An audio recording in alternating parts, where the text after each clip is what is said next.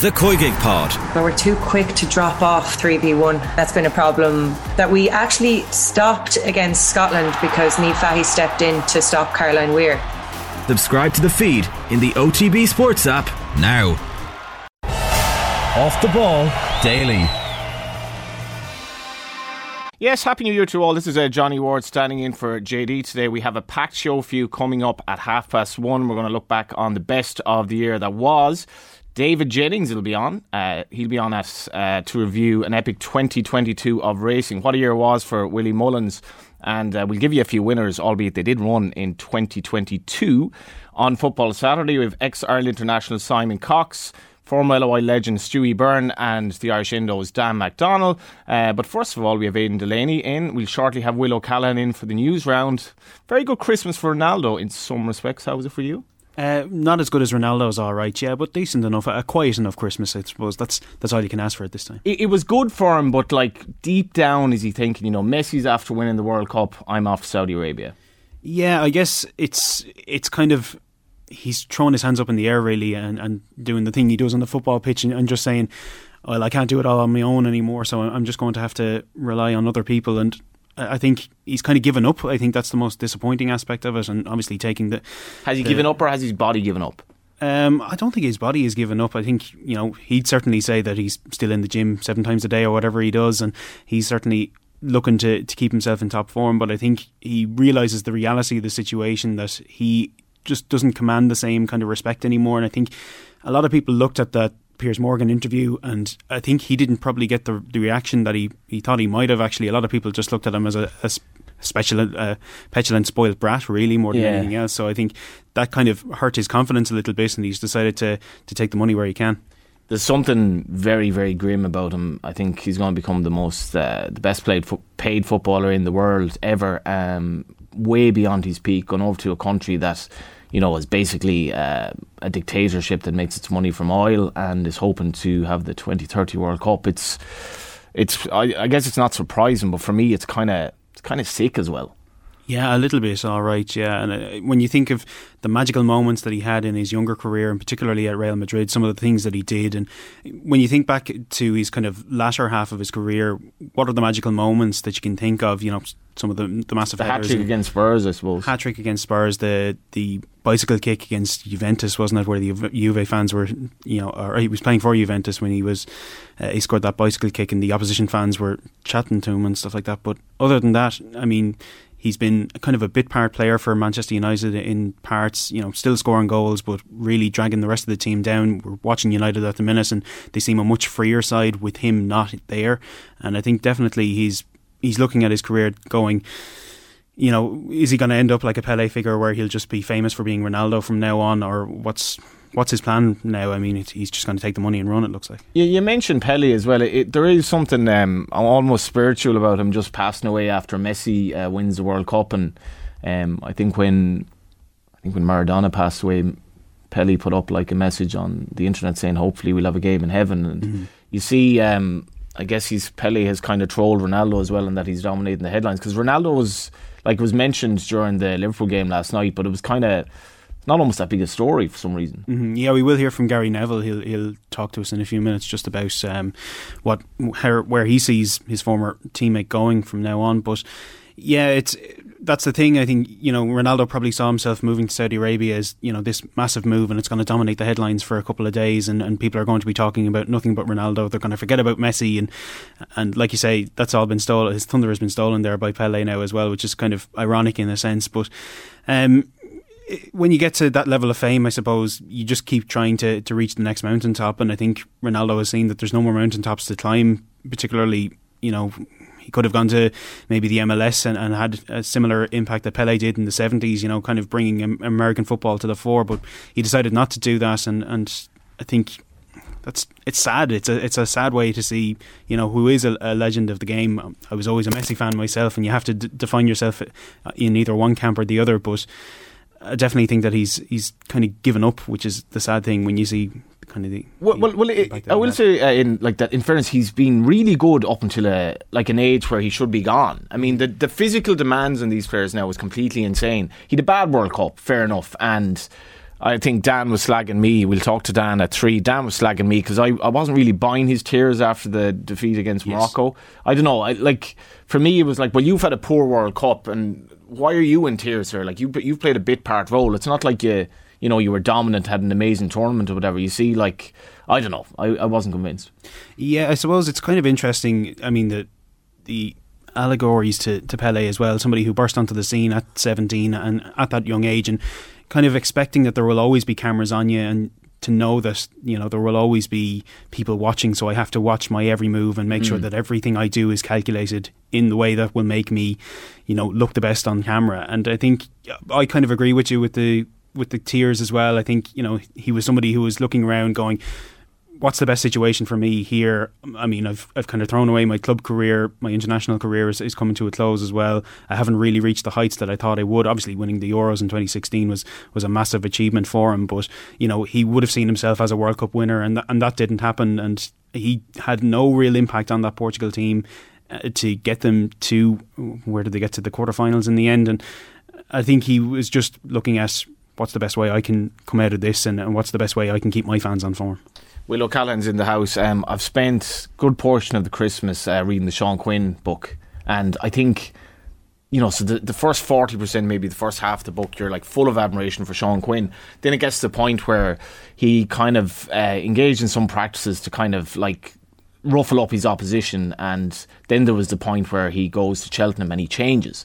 And you do forget, like, Ronaldo is not the Ronaldo that was, you know, when he was a kid. Fame will change you. And, like, as Aidan says, everything he does is monitored. And, you know, I mean, I, I would have that sympathy for him in the sense that I think he's definitely struggling with his own, uh, you know, mortality as well. Yeah, I think players will always find that hard to accept. But when you consider 12 months ago, this week, Ronaldo had scored his 14th goal of the season that for Manchester mad. United last year and had been so crucial with some of the late goals that he'd scored. I'm thinking back to, say, the Villarreal goal very late on in the Champions League group stages, which saw them qualify for the knockout stages. He had put in some really good form. Even second half of the season, when the goals tipped off a little bit, Cristiano Ronaldo was still a key player until the point that Erik Ten Hag came in. I mean, he's faced a manager in this case who basically set his stall out from a very early stage. I think back to the game against Rayo Vallecano when Ronaldo walked out of the stadium before the rest of his teammates after he'd been substituted. Yeah. And we've seen today with Marcus Rashford being dropped for an internal disciplinary. That yeah, we had an IDI. Yeah, we don't really know what that was about. Actually, mm, they haven't revealed a whole lot. He just said it was an internal disciplinary issue. But over the Christmas period, I think people are probably drawing their own inflections from that one.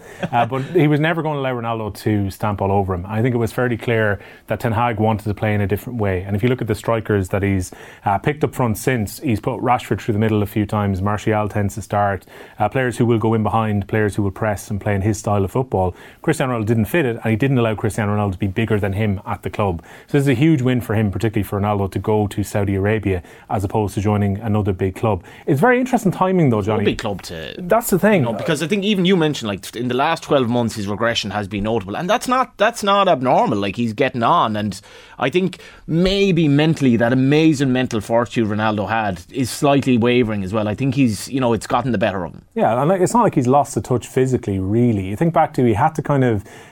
change his game around 2014 when he picked up that knee mm. injury and was still crucial to Real Madrid winning, you know, three successive Champions League mm. trophies. This is a guy a bit like Varane and Casemiro who's got five Champions League titles across the course of his career and he's achieved everything possible within European football. I would agree with him on that. I wouldn't agree with the idea that he feels this is a chance for me now to share my experience in Asia. This is a Cristiano Ronaldo who would have stayed in Europe if a top Champions League club had oh, yeah. sign him. It seemed that Napoli and Sporting were both options back in the summer, but I think they probably cooled for different mm. reasons. I don't think Sporting could afford to pay him the money that would attract him to go back to his boyhood club. Mm. And that raises the question as well, John how much money do you really need in life? Yeah. Like, we're now in a period where Saudi Arabia are getting ready to put a bid together for next year to host the World Cup in 2030 alongside um, Greece and Egypt. And it's reported that Saudi Arabia will put in a big financial part of that bid for both Greece and Egypt to be able to in build that stadiums. They might even build the stadiums for Very, very possibly. And they're making the argument to get around the FIFA rule about the cycle of continents. This will be on three different continents, so it's a unique proposal. They've basically bought Lionel Messi and Cristiano Ronaldo in the space of a few months. And both will basically be working for the Saudi Arabia Tourist Board between now and 2030. What do you make of that in? Yeah, I mean, there just seem to be hoovering up all a lot of sports stars. Obviously, with the the LIV Golf Tour as well, they're just they've seen that sports washing works, and I guess it did work in in a certain sense for Qatar because you know a lot of people were looking at Qatar and uh, you know criticizing various different aspects of life, but we're all sitting here remembering a brilliant World Cup final, and, and that's the memory that'll probably stand out in two or three years' time. And a lot of people, I know Will was saying that uh, I think Ronaldo's first game or one of his first games will be a, a friendly against PSG. Is that right? So yeah. I mean, there we go. Now that's going to dominate headlines for the next little while. We'll have Ronaldo versus Messi maybe for the final time, and and then we'll all forget about the kind of Saudi Arabia aspect of us. And if that helps them to to get a World Cup in 2030, we'll just remember the the brilliant World Cup final. I'm sure that'll happen in 2030 as well. Did you enjoy the World Cup? Will I did. Mm probably despite myself going into the tournament for the, same, yeah. the various different issues and like we've spoken with them multiple times on the show and it's impossible even to park them to one side but when you do get into watching the tournament particularly in the knockout stages is the best final I think we've ever seen oh, in the World Cup. And that's the cherry on top and what you remember right at the end. And even if that final wasn't great for the first hour with the exception of the Argentina breakaway goal for the second which was an amazing goal when the game came into life after France got the first goal and all the drama throughout extra time and penalties. You're almost wrecked by the end of the yeah. penalties with just the sheer emotions, even when you didn't have a horse in the race. And then you take the story of Morocco's run throughout the tournament, uh, some of the underdogs like Croatia knocking out Brazil along the way. It's an incredibly memorable World Cup, probably the best one I can remember since 2006, maybe 2002, because uh, 2010 was awful. Uh, 2014 was okay, and I didn't really think a whole lot about 2018. So definitely for a, I would say a generation of football fans, this is the best World Cup that they've watched. And you know the funny thing, Aidan, is like Argentina seemed to throw the rulebook out the window in terms of how to kind of mentally go along with the ride, and that you know, you have members of the bench crying when they went 1 0 up against Mexico in the second game. It was a, it was a big goal, but Mexico had like parked the bus and were very limited. Obviously, a bit of, bit of magic from Messi. Um, you had Di Maria like bawling, crying after his goal long before they'd, they'd done it. But they overcame. I mean, how could you put together what happened against both the Dutch and in the final? Like, you, this was unparalleled in terms of being in great positions, had completely dominated the game, blown it, but somehow winning the penalty shootout both times. Yeah, it's it's one of those crazy situations in that they've allowed their emotions to take over, and I suppose every you know intercounty manager and every club manager will tell you that you know you need to be just focusing on the game ahead and you know take the next moment as it comes and, and not let your emotions get on top of you. Lionel Scaloni seemed to allow that kind of come into play as almost like as a positive, like yeah, exactly to to use that you know and the Argentina players really believed in this. We're doing it for Messi. You know, I, I, suppose every other team in the world would have said, you know, let's just focus on our team aspect and everybody plays their part. But everybody said, you know, let's get Messi to this World Cup final. And even after the final whistle, every single player they didn't mind about their World Cup medal or or, or touching the World Cup. It was let's get it to Messi. Let's get him, you know, yeah. ready for you know his automatic greatness that he's going to have. Um, yeah, I think it's it's very interesting to see that the emotion and even when you went, even when you saw Argentina, I was presenting here when Argentina went two 0 up, and you did think, let's go back to the to the Dutch game. They were well in control in that yet, game like... as well. This is definitely a team that. Particularly when they get one fright, they'll lose the head a little bit, run around like headless chickens, and you know obviously it only happened in ninety seconds in the final itself. But they they just d- did seem to dig deep into that well and use that emotion to a positive end in the end. And I think because they were kind of encouraged by that Dutch result, that allowed them to think, you know, we managed to get through this test as well. Let's use it again, and, and it worked in the final at, at, the very end. You mentioned intercounty there. We'll hopefully get your hopes and dreams from both of you for twenty. Uh, 23. Lots mm. of lots of uh, green shoots from an Offaly perspective anyway, we Will. But what is in the news round? It's nil all between Man United and Wolves. Um, yeah, just we're kind of watching Aidan to see if uh, Nathan Collins is a good game. He's had a sort of a slightly up and down sort of few games for them. Yeah, particularly in this game, he's been um, you know he's, he's lost a couple of markers at a corner. He had one brilliant block on Anthony Martial as he was uh, trying to get onto an end uh, to uh, a through ball there, and we're just watching. Antonio Garnacho has probably been the player of the game, but as it stands, it's coming up to uh, 45, 49 minutes gone now. Oh, how do how do Man oh, United? Oh, Jose Sa has just made an absolutely brilliant save there. I think it's it's going to be offside. It's going to be offside. I, the, the, big story here is Rashford. Uh, yeah, because I was talking to you before the show. I was like, oh, this is a big one for Collins taking on Rashford, not playing because of an internal disciplinary issue. Yeah, and like you say, there hasn't been any detail coming out. Erik Ten Hag was asked beforehand, and that was literally Erik Ten Hag says internal disciplinary issue. Uh, no more details given. That that seemed to be the, the line from all the journalists there in in Wolverhampton at the minute. So we have no idea. We're only speculating on what that might mean. Um, it might be an, an, it mightn't be the worst thing in the world if Marcus Rashford was to take a bit of a break. There's obviously massive games coming up there as well. They have to take on Arsenal in a couple of games' time, so you know maybe it's not the worst time to, to actually just put him on the bench. And uh, as it stands, it's it's just gone half time there, so it's Manchester United nil, Wolves nil, and they will need to get a goal. So maybe Erik ten Hag will have to swallow his pride and put him on in the second half. what else we got? Uh, Arsenal know they'll finish top of the table regardless of the result in this evening's match. They take on Brighton at half five. And Gunners boss Mikel Arteta says they aren't looking past their opponents, who've been one of the form teams of the year so far. Very good, but uh, my feeling is about tomorrow, and uh, I'm playing well tomorrow, and I'm performing at the level that um, that we're going to need to win the game uh, against a really good side, and uh, that's the focus. We we are really happy where we are, but um, as I always said, there are a lot of things that we can still do better and improve, and we have to show that in, in the next coming games. It is always a really difficult and, and tricky game. Um, they have individually a lot of quality, a lot of composure on the ball. I think that is really aggressive, and tomorrow they will ask some some big questions. So um, we're gonna have to be at, at a really high level to win the game. What have you made of the job that Roberto's done so far at Brighton? Have you seen changes that he's made since Graham Potter left? Yeah, every manager has his ideas and is different. Um, you can see a lot of similarities what what he did at, at Sassuolo, what he did at Shakhtar as well, and and his way of understanding the game, and uh, he always plays that kind of game. Yeah, we have a title retain, if nothing else. Yeah, five points clear of second place Manchester City, who play Everton from three o'clock. Uh, the other games on at three: informed Newcastle host Leeds, Bournemouth take on Crystal Palace, and Fulham go up against Southampton.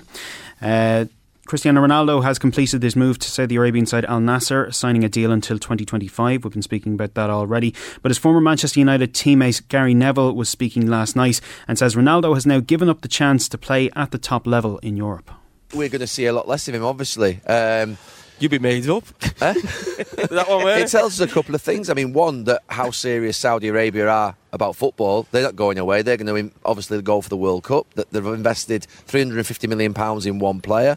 They're trying to strengthen the league. But for Cristiano Ronaldo, obviously, I thought I felt as though he would want to stay for the rest of this season at least in one of the big leagues in Europe and go and score more goals and potentially try and find a Champions League club.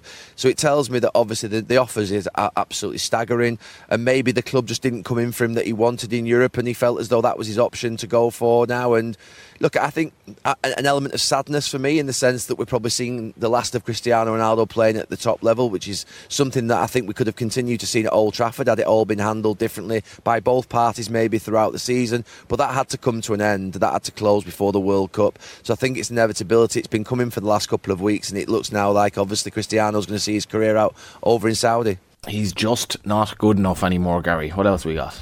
Uh, Republic of Ireland striker Adam Idah says he's hoping to stay injury free for the next part of the season. The Corkman scored for Norwich last night as they were held to a one all draw by Reading in the Championship. And speaking to the club's media, Idah says he's happy to get his recent knee trouble under his belt and get back on the score sheet last night as well. Yeah, of course, it's amazing um, to try and help the team, but obviously I'm still a bit disappointed that we didn't get the full three points. But on a personal level, um, I'm, I'm, I'm happy, but I think um, the three points would have been good.